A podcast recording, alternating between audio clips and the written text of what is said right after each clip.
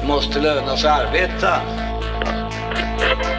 Det är väl den typ av inblandning vi kan ta ansvar för. I övrigt är det ju arbetsmarknadsparter som sätter löner i Sverige. Sticka en nål i en arm i Italien eller i Sverige borde inte vara jättestor skillnad egentligen.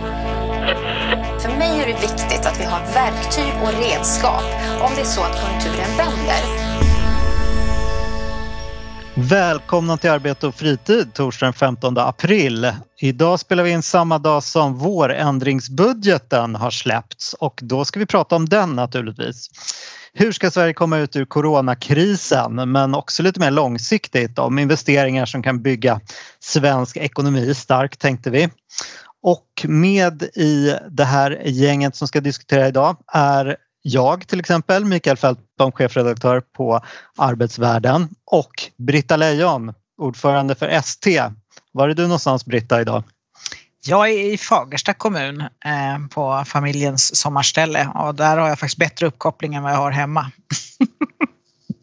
så kan det Härligt. Jag sitter och svettas i solen för att det är så bra uppkoppling i det här rummet som jag är i nu så jag vågar inte gå någon annanstans.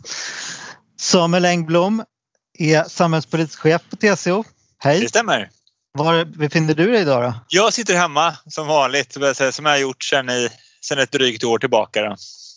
Du twittrade idag om att du var på plats under 9-11. Varför uppmärksammades det idag? Det är ungefär 20 år sedan. Jag tror att det uppmärksammades för att någon hade skrivit att oj, det är 20 år sedan. Det kanske var en påminnelse om de här tillbakadragandet av de amerikanska trupperna som skulle, tydligen ska vara avslutat då. Eh, och i det sammanhanget så dök det upp det här att folk var var de någonstans och jag var ju på gatan i New York eh, ett antal kvarter bort eh, och med min, jag hann alltså mellan första och andra planet hämta min digitalkamera som jag köpt ett par dagar tidigare, köpa nya batterier till den och sen så fotas så att jag såg ju, såg ju det andra planet så att jag har en fotoserie kring det. Eh, och det känns konstigt för mig att det är 20 år sedan, det känns inte som 20 år sedan. Att det skulle vara 20 år sedan jag var doktorand känns inte heller riktigt klokt. Liksom. Eh, men det, det, är klart, det kommer, vi ska se här i höst, det kommer väl vara en del saker kring detta och det kommer väl tillbaka en del en del minnen. Men sånt där, man uppfattar väl sånt där ganska annorlunda när man är ung. Man, jag försökte ju ta mig så nära som möjligt. Det var ju min instinkt. Min första instinkt var att mejla alla mina bilder titta vad som händer. Det andra var att ta mig så nära som möjligt. Eh, och då hade de tyvärr redan börjat spärra av så jag kom inte så nära som jag hade velat. Eh, det kanske var, var bra, bra, med tanke på att de mm. rasade men, men instinkten mm. är ju en annan när man är 27 år. Det är så. Vilken jäkla närvaro och eh, reporterinstinkt. Imponerande. Man vet att i en kris kan man eh, vända sig till Samuel. Den, ju, den, har ju några generationers, det är några generationer gener reporterinstinkten kommer ifrån. Okej, okej. Okay, okay. Och vår gäst idag då, Katarina Lundahl, chefsekonom på, på Unionen. Välkommen! Tack så mycket! Var eh, befinner du dig någonstans då? Ja, men jag är ju också på hemmakontoret, Os ospännande. Eh, mitt eh, hemma är Sundbyberg. Härligt och medverkar hos oss och hos Ekot nyligen. Japp. Mm. Trevligt. Hörrni, idag ska vi prata om eh, vårpropositionen som den ju kallas. Den brukar innehålla lite förändringar eh, som kan justera liksom bilden vart vi är på väg ur eh, finansministerns perspektiv. Det blev lite mer pengar till vården, en hel del. Det blev lite satsningar på kollektivtrafik och vuxenutbildning.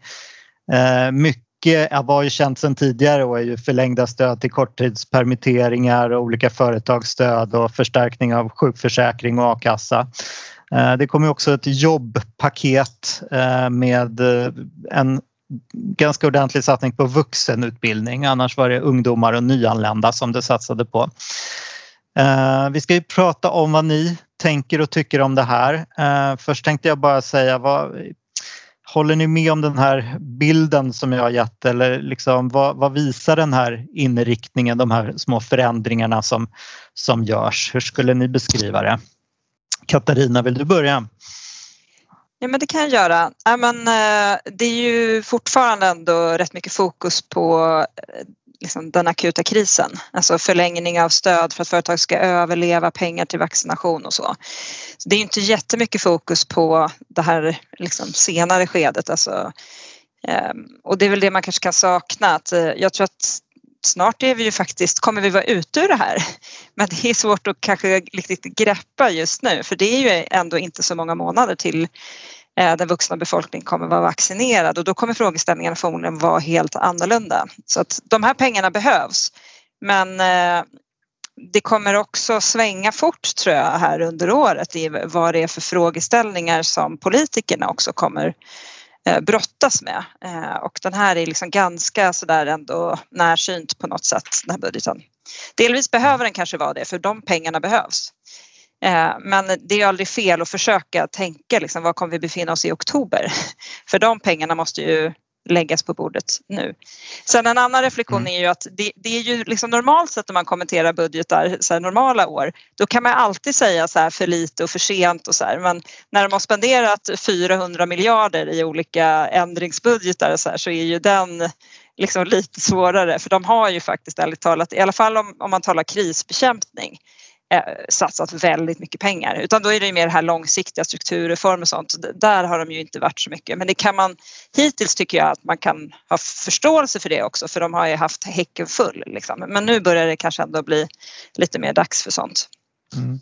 Ja men bra, ja, men vi återkommer till det. Har, men Britta, har det varit en liksom rimlig nivå mellan företagsstöd och Eh, liksom stöd till vård, a-kassa, sjukförsäkring och sådär upplever du? Eller vad vill du, hur tänker du kring den här? Uh, ja, men jag skulle säga, eh, dels håller jag med Katarina om det hon har sagt i väldigt hög grad. Uh, om man tänker tillbaka under det här året och de, alla de, jag vet inte hur många ändringsbudgetar som det nu har varit under detta krishanteringens år, så är, skulle jag nog ändå vilja säga att ett, regeringen och oppositionen, det har ju många gånger varit i eh, stor samsyn mellan oppositionen och regeringspartierna eh, om vad som behöver göras. Det har ju varit väldigt mycket både att stötta företag eh, och enskilda individer. Men nu skulle jag nog vilja säga att jag inte håller med Magdalena Anderssons innehållsdeklaration över den här budgeten. Hon sa ju när hon presenterade det här att det här är, handlar om jobben, jobben och jobben. Och jag skulle önska att jag kunde hålla med. Men jag tycker inte att den här vårbudgeten handlar om jobben i den utsträckning det skulle behöva göras. Eh, dels så är det ju så att de satsningar som görs för att försöka motverka den långtidsarbetslöshet och den ökade arbetslöshet vi ser i pandemins spår. Det är bra. Eh, det är precis som du sa inledningsvis Mikael att det är en del satsningar på eh, utbildning eh, och det är både sådana här Eh, specialsatsningar på en eh, kombination av yrkesutbildning och eh, SFI och det är tusen till folkhögskoleplatser och lite andra insatser. Det är bra. Men här räcker faktiskt inte det. Vi behöver mycket mer kraftfulla åtgärder och åtgärder som faktiskt också handlar om jobben och inte bara om utbildningssidan. Utbildningssidan är viktig Eh, men, men också annat behövs. Och för min del, jag som ju då har väldigt mycket medlemmar i Arbetsförmedlingen, så för oss är det ju alldeles uppenbart att det här inte räcker.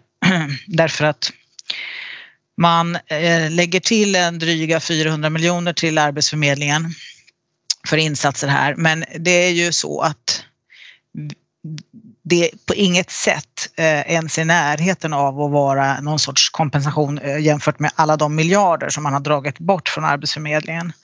Och eh, jag tror att Elisabeth Svantesson, Moderaternas ekonomisk-politiska talesperson, var väldigt kritisk också, kanske lite ur ett annat perspektiv, men även hon utifrån perspektivet att det inte är tillräckligt mycket när det gäller arbetsmarknadsinriktade åtgärder.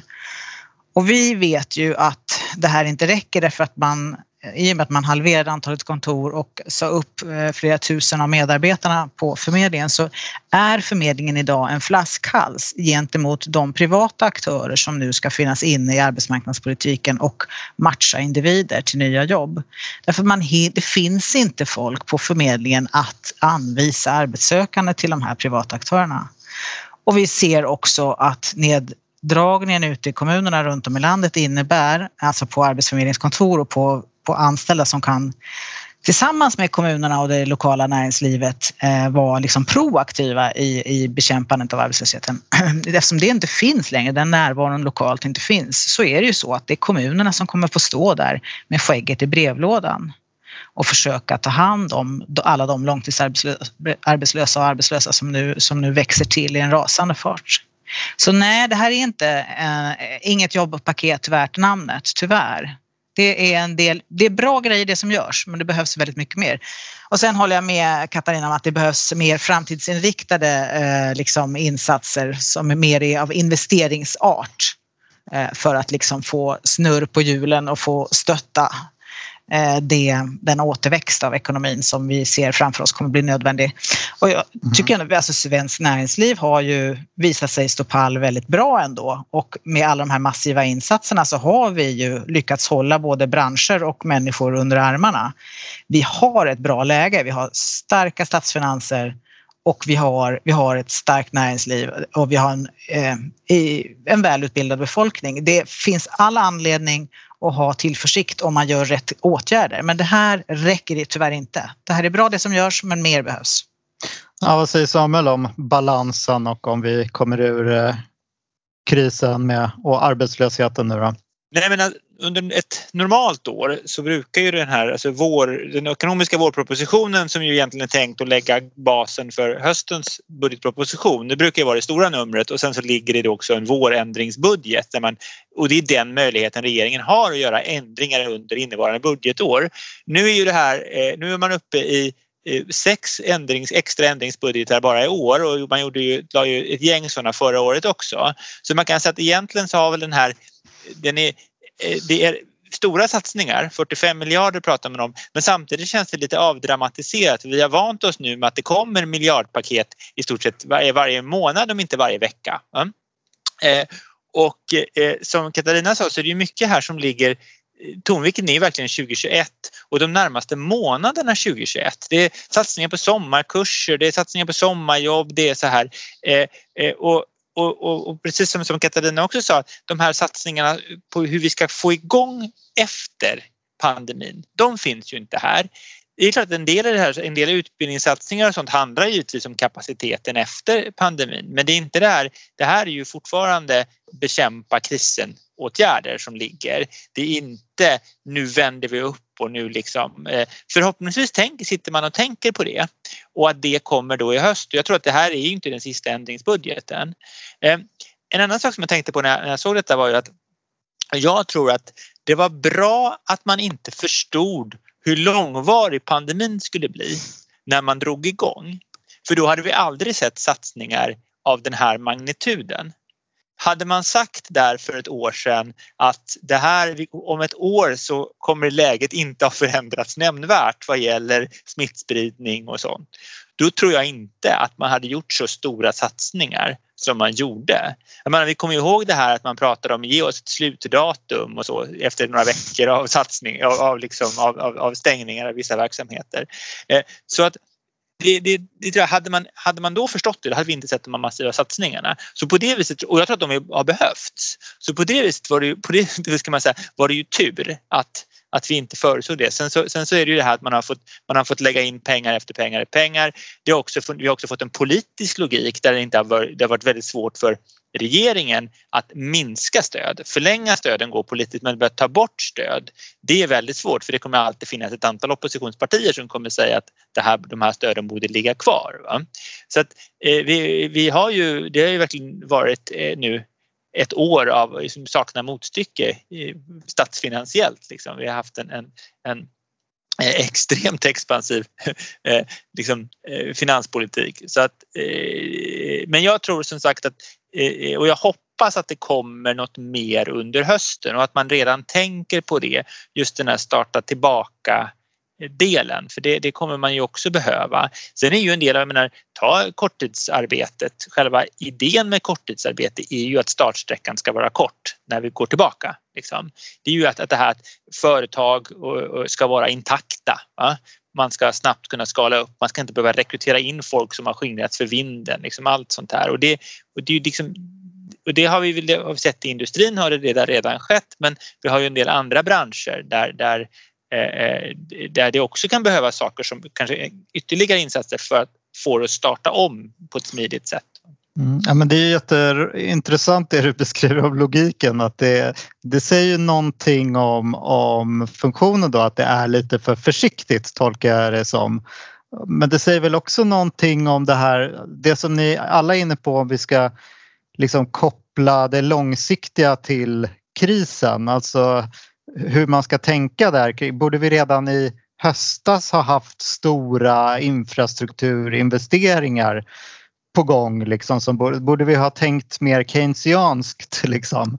Eh, borde vi ha satsat stort redan då för att komma igång? För det, ja, när ni, ni kommer ju nu alla säga att vi behöver stora liksom, satsningar på olika saker och då, då är ju diskussionen som alltid så här, ja, men behövs det här på grund av den här krisen eller riskerar det här att komma, liksom, komma igång om tre år när vi är mitt i en högkonjunktur och eh, det blir procykliskt istället? Liksom?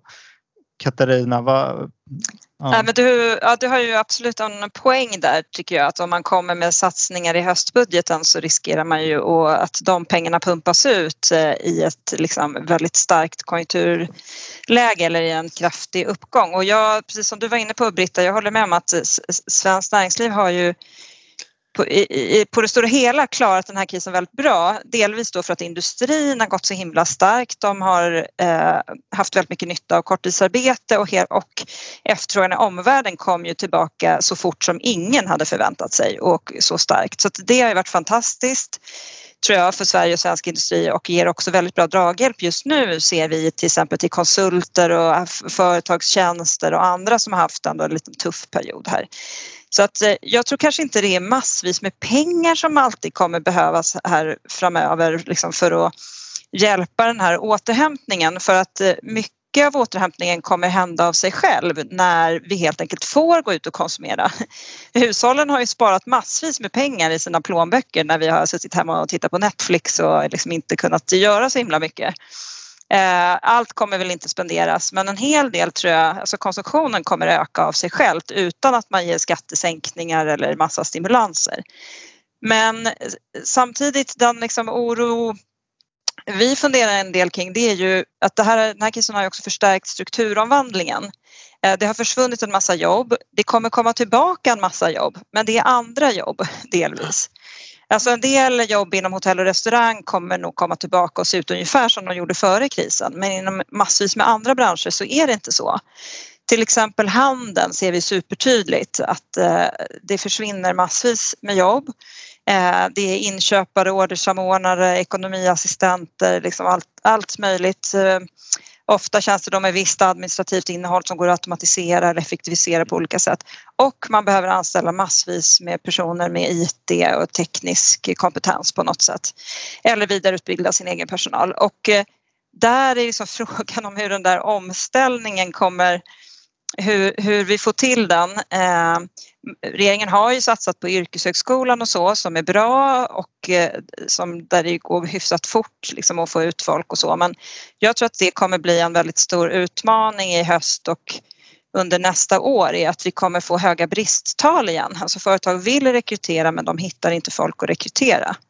Eh, och hur löser man det? Man kommer behöva tänka nytt på olika sätt.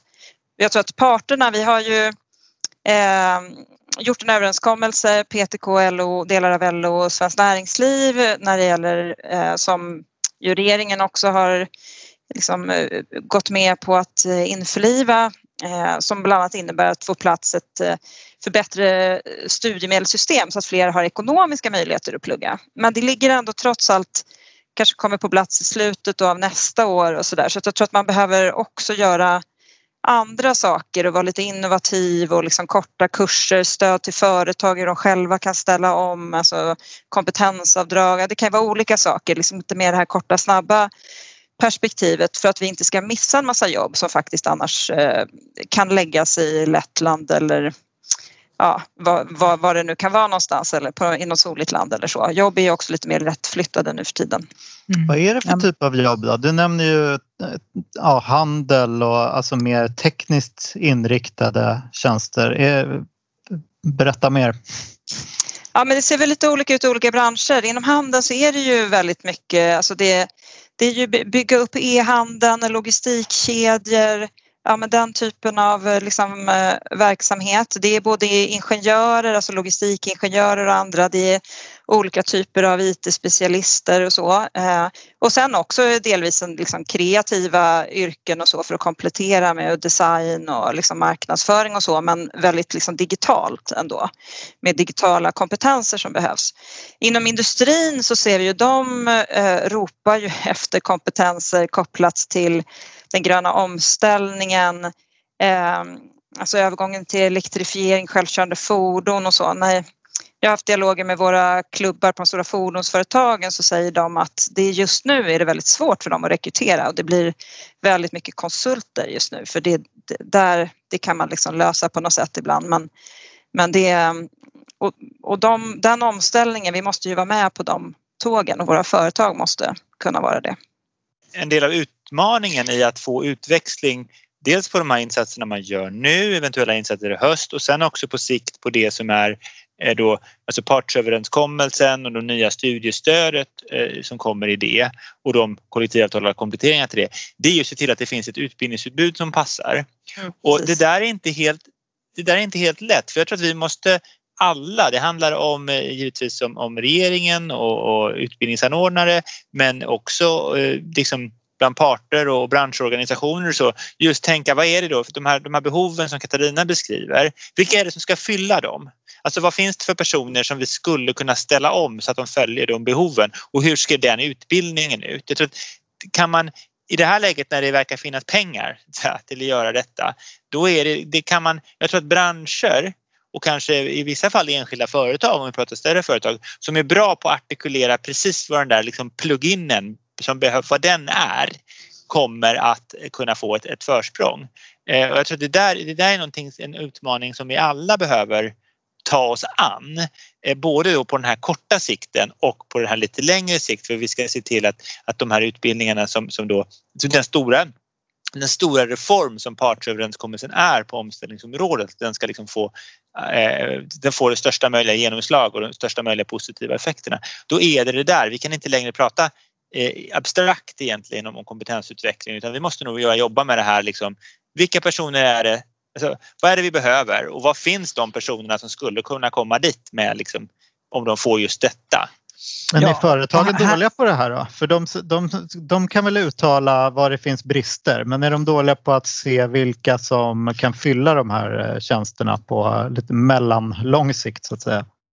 Ja, men det, det håller jag med om och eh, vad det gäller företagens ansvar så tror att det ser ganska olika ut i vilken mån man kan och vill ta det ansvaret. Jag uppfattar att industrin är hyfsat duktiga ändå, alltså AB Volvo, de har ju rätt mycket muskler att själva på något sätt engagera sig och dialog med Chalmers och försöka få till saker men vi ser ju till exempel att våra medlemmar inom handeln som kanske är den bransch med snabbast strukturomvandling just nu är de som får minst kompetensutveckling. Och inom handeln så upplever vi ju att eh, företagen inte gör den där strategiska planeringen vad gäller kompetens utan man blir lite överrumplad hela tiden och man är väldigt mycket här och nu och bara liksom lite krishantering eller liksom hantera förändringarna när de sker och inte kanske tänker vad man behöver för kompetens om ett halvår eller ett år. Eh, men jag tror att de kommer behöva bli bättre på det för att de har ett så stort kompetensskifte som de nu ska gå igenom och de där människorna finns liksom inte att bara plocka in från gatan och anställa utan de kommer behöva bli bättre på att jobba med sin egen personal. Men sen är det också hela tiden en avvägning, så här, vad är företagets ansvar och vad är samhällets ansvar? För det är klart att eh, företaget har ju ansvar för den löpande kompetensutvecklingen men sen har ju samhället kanske ett ansvar också för ett, liksom en större omställning och så. Och där kommer ju hela det här nya omställningssystemet ju som, som du också beskrev bra tycker jag Samuel med eh, att, liksom, att vikten med vid utbildningsinsatser så att säga. Att det blir ju statens roll att tillhandahålla det eller vara en delaktig i det även om kanske förslagen kan komma från branscher eller så men att man är med och betalar och utformar och så. För att jag tror också, jag håller helt med dig Samuel, att jag tror att det, det kommer vara nyckeln i om det systemet verkligen eh, når sin fulla potential och det är liksom helt enkelt eh, om det finns de där korta snabba utbildningar som gör att man kan lyftas antingen på sin arbetsplats och få nya uppgifter eller kliva vidare och fylla de här luckorna. Och Och högskolorna har ju inte varit superduktiga på det här än så länge får man ju säga och, och haka på det här med det här livslånga lärandet. Det har inte varit deras starka sida än så länge. Hur mycket är det här en budgetfråga? Jag tycker man ser så här reklam i tunnelbanan. Eh, ja, nu åker man inte tunnelbana längre men när man gjorde det då var det hela tiden sån här eh, ut, systemutvecklarkurser liksom. Gör snabb karriär, lär er här på några veckor, olika språk man kunde lära sig. Det verkar ju finnas jättemycket, det verkar ju, vara, det verkar ju varit den säkraste vägen att eh, skaffa en, eh, liksom omskola sig på, i flera år nu. Att det behövs mjukvaruutvecklare liksom. Är det så svårt? En bra fråga. Jag tror att det är ju en kombination av saker. Dels har man ett ganska bra jobb med en ganska bra lön. Ska man kliva av det då för att plugga och få en ganska dålig inkomst om man har hus och barn och sånt. Så alltså den ekonomiska biten. Sen är det klart att jag tror att vi har en utmaning generellt i att eh, liksom de här tekniska yrkena kanske inte är så attraktiva för alla. Kvinnor söker dem fortfarande i alldeles för liten utsträckning, både utbildningarna och jobben och så. Eh, så att det, det finns väl, det, liksom, utbildningarna behöver finnas. Folk behöver kunna ha råd att gå utbildningarna och sen vilja gå dem. Så att det är liksom alla de pusselbitarna måste ju finnas. Jag tror ju, jag jag tror ju att vad det gäller till exempel yrkeshögskolan där mycket av de där kurserna finns så har man byggt ut det så himla mycket. Eh, så att där tror jag i alla fall för i höst så finns det nog pengar. Jag såg nu i, budgeten, eh, ändringsbudgeten så låg det att de skulle få mer pengar för vägledning, yrkeshögskolorna.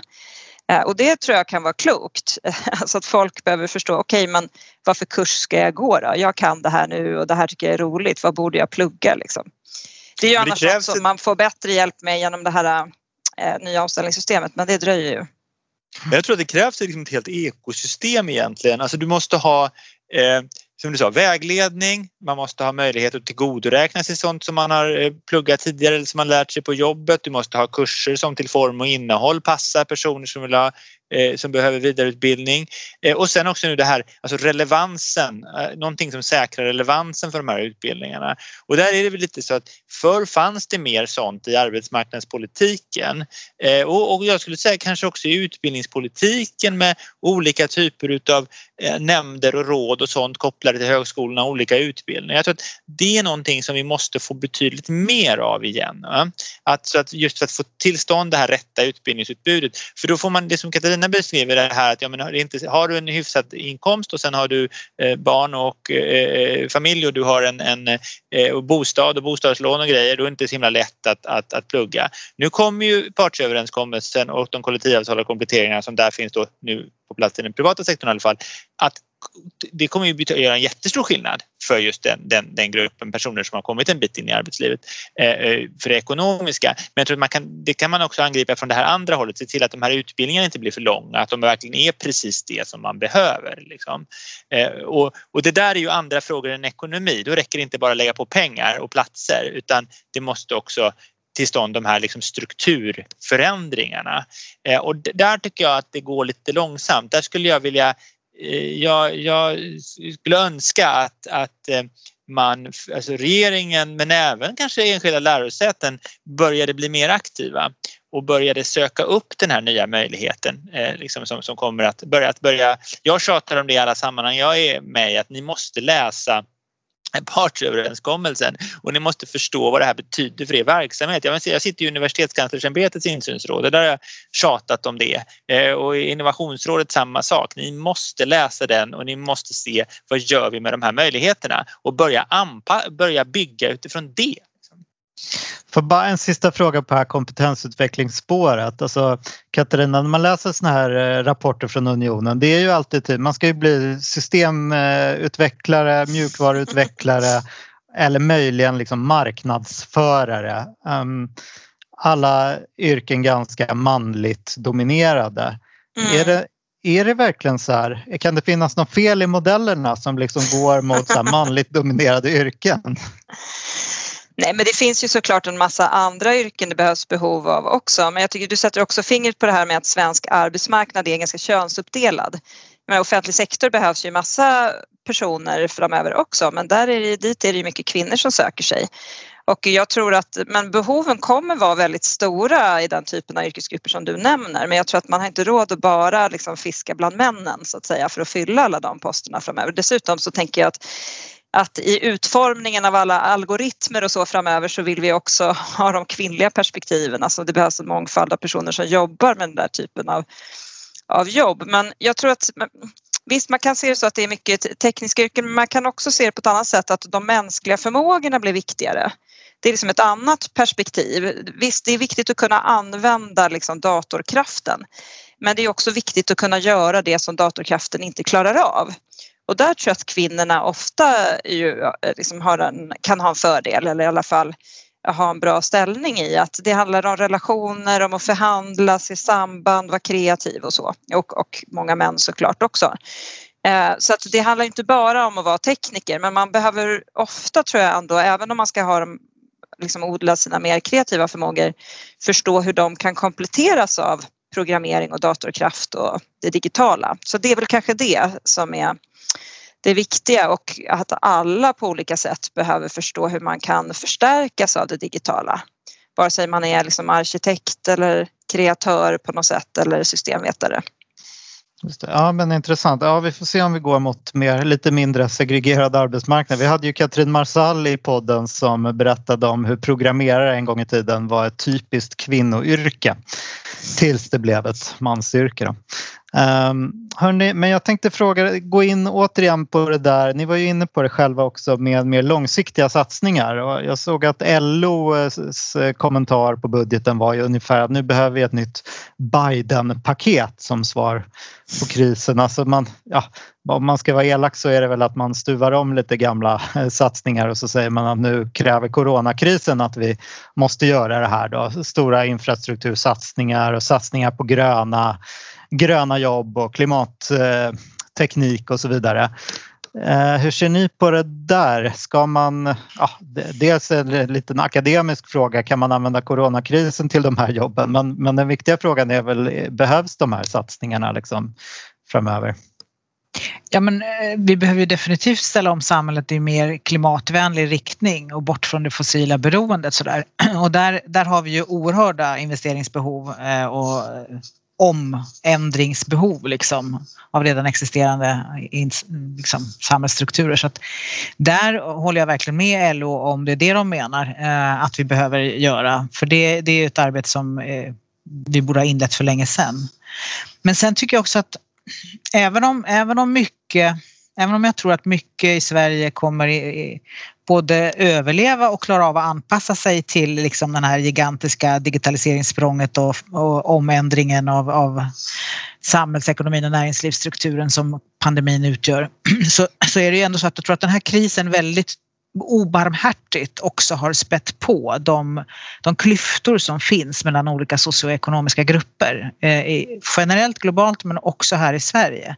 Och där ser väl jag att vi har ett stort behov också hemma i Sverige på att se det och att försöka eh, använda all, alla resurser vi har för att motverka det. Och det handlar ju både om utbildningssystemet eh, och också eh, jobben förstås. Mm. Så att, så att klimat, klimatfrågan och också att se till att inte att vi inte permanentar eh, en stor underklass som jag ser risk för att pandemin skapar. Och vilka enorma problem i så fall det vi skulle få om det blir så. Det, där ser jag stora behov av, av förbättringar framöver. Ja, men om jag får haka på där. Alltså, det finns ju absolut stora behov av investeringar men sen är frågan, är de föranledda av coronakrisen eller av andra saker? Jag tänker att det kanske framförallt är andra skäl. Men sen är det klart att det är praktiskt att göra en del satsningar när det ändå finns lite slack i ekonomin eller så. Men då börjar det bli ganska bråttom tror jag att få, få igång de satsningarna. För annars blir det som vi var inne på i början om liksom ett och ett halvt, två år. Då är vi på en helt annan plats kanske i ekonomin. Ehm, och det blir viktigt att man inte bara kan göra alla möjliga infrastruktursatsningar så bara för att det råkar vara kris så att säga utan det måste ju vara rätt saker man gör för, för pengarna. Och där tycker jag att någonting som, det händer ju otroligt mycket i Norrbotten just nu, i Norrland. Eh, och det finns väl en hel del infrastruktursatsningar på gång där. Men det där är ju otroligt spännande men en ganska svår nöt att knäcka. Liksom alldeles för liten befolkning, är ju inte det infrastruktursystem som är kanske anpassat för de liksom enorma investeringar som kommer ske där med Northvolt och massa olika industriföretag kopplat till den här gröna omställningen. Eh, men där vet jag att regeringen har tillsatt en särskild samordnare och förhoppningsvis kommer det ut bra saker av det så att man stöttar det på ett bra sätt. Men där finns det ju verkligen behov av att satsa tänker jag eh, och fundera över hur man ska få antingen folk att jobba på distans och för att hjälpa till med det där eller flytta dit i stor skala från Sverige eller från, från andra länder. Sen tycker jag det du sa Britta, det är ju också en bra poäng med det här med liksom att den här krisen har slagit hårdare mot vissa grupper. Det är ju väldigt mycket, om man tittar på de som har blivit arbetslösa i den här krisen så är det ju en majoritet eh, liksom i arbetaryrken och det är personer med tidsbegränsade anställningar i väldigt stor utsträckning. Så att det är ju folk med lite lägre inkomster och med en svagare förankring på arbetsmarknaden som i stor utsträckning har blivit av med jobbet. Eh, förhoppningsvis får de tillbaka jobbet om de, om de inte har fått det redan så till hösten eller så. Men det är klart att det är en utsatt grupp eh, på olika sätt eh, som behöver ja, det behövs finnas en bra a-kassa, de behöver få bra liksom, omställningsstöd på olika sätt även om de är utanför arbetsmarknaden och sådär. Eh, och regeringen, liksom det, i det här jobbpaketet som presenterades i budgeten, då fokuserar man ju faktiskt på de lite svagare grupperna men det, det var unga och, och nyanlända framför allt men det, och delvis på långtidsarbetslösa. Så. Men ja, nej, där, där finns det ju skäl säkert att eh, vara uppmärksam på vilka grupper som som liksom inte riktigt eh, kommer haka på tåget när tåget eh, går här igen. liksom när ekonomin vänder upp, vilka som blir kvar på perrongen. Men det är ju kopplat också till den här strukturomvandlingen som vi har pratat om tidigare. Ja, intressanta perspektiv, både Norrland och eh, de som har förlorat jobbet nu. Då. Samuel? Jo, nej, men alltså, man ska, jag håller med om det som, som, som Britta och Katarina säger och framförallt det här liksom, vilka är det som lämnas kvar på perrongen. Den är ju jätteviktig för det är det som sker i varje, varje lågkonjunktur så att säga. Att det, det är den här risken att det är några som blir kvar och så hoppas man att högkonjunkturen ska bli så lång så att så många som möjligt de hinner in så att säga. Men det som är lite spännande tycker jag är också att se alltså vad har svaren blivit på den här Eh, nedgången i ekonomin som har kommit då globalt på grund av pandemin. Och den skiljer sig väldigt mycket från det, svar, det politiska svaret som kom i samband med finanskrisen. Eh, nu är det ju verkligen inte tal om att hålla igen utan man har ju mött den här krisen på ett helt annat sätt. Och det där ska bli väldigt intressant när, när forskarna har fått sätta tänderna i vad det där beror på. För det är klart, en sak kan man säga, men det är en annan typ av kris. Det här är en pandemi som slår till. Den beror inte på att vi har varit slösaktiga eller lata och därför så måste vi inte liksom ha, eh, ha en politik som gör att man inte är lat och slösaktig utan det här är någonting som det är liksom någonting som kommer utanför. Eh, det, är, det är den här svarta svanen, något helt som vi inte förutsåg och, så, och, så, och, så, eh, och som inte, det är inte vi som har gjort något fel. Liksom. Och sen så kan man, kan man Eh, eh, eh så det, det, är ju en, liksom, det, det, kan vara en diskussion. En annan diskussion är att det har hänt saker på, i det som man kallar för de här långa policytrenderna. Att vi har idag lite annat paradigm för vad som är klok politik. Man, man ser på ett annat sätt på hur man ska bedriva Eh, eh, finanspolitik och delvis på ett annat sätt kanske man ska bedriva penningpolitik och vi har annan syn när vi tittar på IMF och OECD på vad, vad staten kan göra, vad välfärdsinstitutioner har för betydelse och sådana saker. Så en del av det kan ju bero på den eh, förändringen också och det där ska bli väldigt spännande att se vad som, som, som, som hur den utvärderas. när man, när man börjar titta tillbaka, varför betedde vi oss, när man börjar jämföra, för den forskningen måste ju komma, man jämför svar på olika kriser och vad var det som gjorde att det politiska svaret på den här krisen blev, blev annorlunda. Eh, sen eh, så, så det tänker jag, sen är det det här med återuppbyggnaden. Jag lyssnade på en eh, intressant här resonemang häromdagen från några amerikanska ekonomer som pratade om det här, vad var det som gjorde, då, då, det var utifrån, utifrån då perspektivet att Eh, vi har nog klarat den här krisen ganska bra och det här framförallt var det här att ja men vi fick ju igång och det här med alltså vaccinproduktionen, vi kom snabbt fram ett vaccin och produktionen satte igång och så här. Alltså att vi har rullat ut ett vaccin på ett år, eh, det är liksom helt fantastiskt egentligen. Liksom. Och nu ser vi ju bara, vi blir bara ledsna varje dag för det kommer någonting som säger att jag kommer få vänta på mitt vaccin några veckor till. Liksom. Men egentligen nu, ska man se det i ett större perspektiv så är det klart att det är ju fantastiskt hur snabbt det har gått och hur många olika och nu rullas det ut och sånt. Liksom. Det, sett i det perspektivet. Och då var de pratade om vad är, det, vad är lärdomen vi drar då? För den betyder ju någonting för det här med vad, liksom, build back better och vad som kommer. Är lärdomen att vi borde ha vaccinfabriker? Eh, i varje land eller att vi borde eh, satsa på en viss typ av forskning. Eller är lärdomen att det var att vi måste ha den här Alltså, vi måste ha flexibiliteten för att kunna hantera nya kriser. Alltså, ungefär som att man planerar, ni vet att man planerar ju alltid för det förra kriget. Så är lärdomen nu att vi kommer se till att oj, vi måste, vi måste ha massor av lager av skyddsutrustning och vi måste ha kapacitet för att producera, eh, producera vacciner. Det är ju en liksom, slutsats man kan dra eh, och den kommer nog många dra och det, och det var väl uppenbart att vi hade inte det här just in time funkar inte när när den globala världshandeln brakar ihop eh, och, folk bör, och länder börjar bli protektionistiska. Men det är kanske är så att vi, vi, vad vi bör tänka på är, är att ha i samhällsapparaten den flexibilitet och förmåga till anpassning som gör att vi kan klara nästa kris. Och exakt hur man uppnår det, det är en annan fråga. Men där tror jag, och de svaren måste börja komma ganska snart. De kanske inte kommer i höstbudgeten men jag tänker den, den regering som sitter efter valet 2022 de måste nog verkligen fundera igenom på vad, vilka lärdomar är det vi drar och, och hur, hur rustar vi oss för nästa oförutsedda händelse. Det, mm. det, blir också ja, spännande nu hur man liksom rullar tillbaka alla de här stimulanserna. Det är ju alltid utmaningen. Liksom. Men jag tror ju att apropå att man har varit mycket mer generös i den här krisen på olika sätt så eh, eh, tror jag att många drog ju slutsatsen från förra krisen att man höll i pengarna alldeles för hårt och drog tillbaka stimulanserna för tidigt och de här EUs budgetdisciplin var alldeles för hård och så. Så nu har man liksom släppt på det mycket mer och det har säkert varit klokt tror jag. Men frågan är hur återgången blir. Delvis kanske återgången sköter sig själv för att företagsstöden fasas ut när ekonomin går bättre och sådär. Men Ja, man får se. Det, det, finns ju alltid risk med att antingen att vissa stöd inte riktigt går att rulla tillbaka för då går företag i konkurs och det blir svårt liksom även, även när pandemin är slut. Eh, men, men också andra saker man har satt på plats eller vill sätta på plats apropå beredskapslager och annat som, som kostar pengar och kanske liksom statlig inblandning på olika sätt som kan bli en trend. Vi får se. Mm. Hörni, det blir så himla brett när man pratar om budget uppenbarligen. Jag känner att jag vill göra poddar nu om Norrlands utveckling och om ekonomiska paradigm och ja, fan och hans moster. Men det är väl många, underbart? Många uppslag här. Ja, vi kan fortsätta hela året på det här. Men det är väl, det är väl dags att vi stannar ändå den här podden här och snackar lite inslag från en jobbig värld helt enkelt.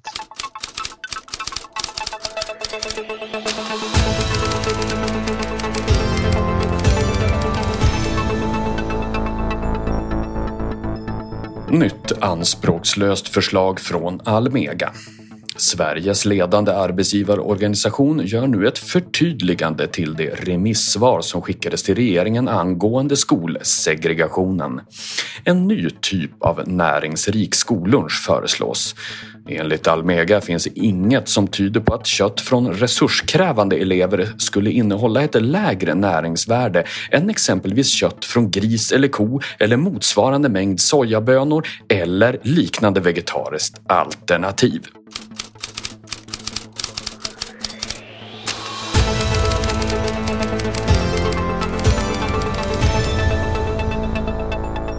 Vad tänkte ni när ni läste eh, satiren? Ja, jag hörde ju av mig till dig ganska snabbt och sa att jag tyckte att det var otroligt obehagligt och smaklöst, eh, den där satiren. jag blev illa berörd av den. Ehm, och så är det väl med satir att ehm, riktigt träffande satir eh, ska uppröra. Och i det här fallet finns det historiska referenser också eh, från 1729 när Jonathan Swift kom med sin A Modest Proposal som var ungefär på samma tema. Men det Eh. gjorde inte dig mindre. Det gjorde inte att du tyckte att det här bara var en parafras liksom.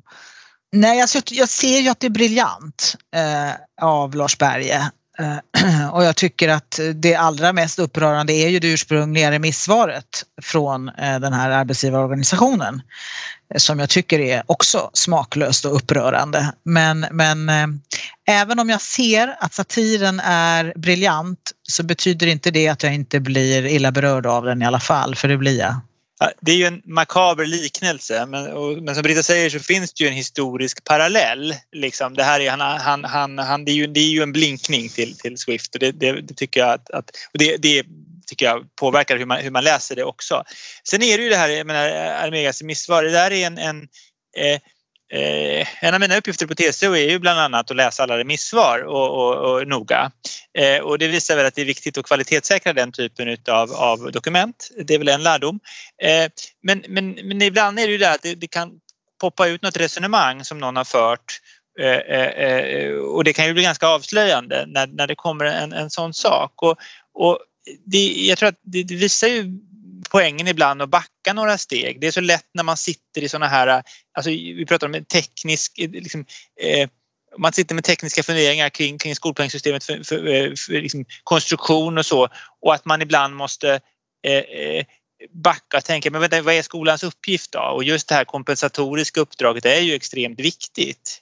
Eh, och, eh, eh och det är en väldigt viktig del utav av, av av skolans uppgift och jag tror det spelar det uppdraget, skolans kompensatoriska uppdrag har ju liksom en, eh, det har en, en, en otroligt viktig funktion i, i samhället också. Det, det, det, den, alltså det här att ge alla barn lika möjligheter eh, det gör, det, det, det, finns en legitimitet för ett samhälle i det också som jag tror att man inte ska glömma och, och på det viset så har den här diskussionen varit väldigt bra att få upp därför att då har vi pratat om de sakerna en del eh, den senaste veckan. Så.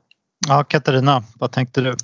Nej, men jag är lite inne på samma som Samuel, så där, att jag hade gärna velat få en liksom, fluga på väggen i, på Almegas kontor liksom, och se om det var, var det någon chef som glömde läsa eller, eller är man så inne liksom, i sina egna på något vis spår och sanningar så att man inte ser liksom, hur det här uppfattas av av omvärlden. Jag vet inte, vad, jag vet inte bakgrunden liksom, om, om det var det ena eller det andra men man blir ju helt klart lite nyfiken. Och jag sitter också och hanterar massa remissvar precis som Samuel och det gäller ju liksom att eh, som alltid med liksom policy på något sätt eh, höja blicken lite ibland. Man kan ju ha någon, någon ståndpunkt men kör man den in absurdum eller på fel plats eller liksom så, här, så, så blir det bara helt eh, åt, åt pipan och här så har det ju blivit väldigt eh, märkligt. Eh, eh sen är det klart att eh, det eh, jag tror att när man läser den här satiren så är det nog väldigt bra om man har med sig den här historiska parallellen. Om man inte det så blir den väldigt makaber. Var det inte Almega också som för några år sedan också gjorde den här grodan med att skåpa ut all form av humanistisk bildning? Eh, de kanske skulle behöva lite sån på det där bygget, tänker jag. Hoppas att de har på sig de eh, humanistiska glasögonen när de läser vår satir. Då. Annars kommer de att bli arga. Det är i och för sig roligt. Då kanske, vi får, kanske de eh, skriver något debattinlägg. Men, var det inte, men jag reagerade på att Almega liksom försvarade sin inställning att alla skulle få exakt lika mycket pengar i skolan, alla elever Eh, med det liksom generella välfärdssystemet. Att stödet, det var ju det som var deras argumentation. Att om vi inte gav alla exakt samma då skulle ju stödet för den generella välfärdsmodellen urholkas om vissa fick mer. Och det där är ju ett klassiskt argument som man brukar använda för den generella välfärdssystemet. Eh, Att just om man börjar ge då åt de som verkligen behöver och de som inte behöver inte får de här stöden, ja då är inte de längre intresserade av att bidra. Det var väl lite spännande tyckte jag att Almega plötsligt, jag har inte uppfattat dem som jättestarka försvarare av just den tanken tidigare. Det var ingen som reagerade på av er. Fast, fast där får man väl skilja på välfärd, alltså för transfereringar och på verksamheter. Alltså principen i den generella välfärden har ju varit att många av transfereringarna är ju, har ju ett sådant inslag, alltså så att antingen lika för alla eller en lika eller då i vart fall så länge inkomstbortfallsprincipen faktiskt fungerade i de här systemen. Att Ja, antingen var det som eh, barnbidraget lika för alla eller det här, ja men alla får 80 procent därför att vi försäkrar er eh, eh till en, liksom, en inkomstbortfallsprincip som, som försäkrar upp alla till samma nivå. Då har du ju liksom en generell välfärd. Men när det gäller verksamheter, välfärdens verksamheter, så har väl snarare principen alltid varit liksom efter behov. Alltså vård efter behov. Om jag skulle då komma in i vården och säga att ja, men jag, jag eh, nu är det så att jag är ganska frisk av mig så jag behöver inte, varför, varför ska den här personen som, som behöver en operation få operationen när jag inte får någon operation? Alltså det, om du skulle överföra det resonemanget på vården så är det ju där du hamnar. Va? Så ja, man, måste ja, skilja på, på generell riktigt. välfärd i form av verksamheter och generell välfärd i form av transfereringar. Självklart, men det var, det var lite roligt att de förs försvarade det med den modellen tyckte jag. Ja, Hörni, bra. Eh, då ska vi väl tacka för oss eh, för den här gången och eh, tacka vår fantastiska panel, Katarina som var med idag särskilt. Mm, tack, vad kul att vara med. Ja, jätteroligt att ha dig med. Anders Ljung som klipper podden, bra jobbat. Och så hoppas vi att ni vill lyssna igen då om två veckor när vi återkommer i något annat aktuellt ämne. Glöm nu inte att prenumerera på podden så du inte missar några avsnitt heller. Adjö för nu. Hej då! Hej då! Hej då!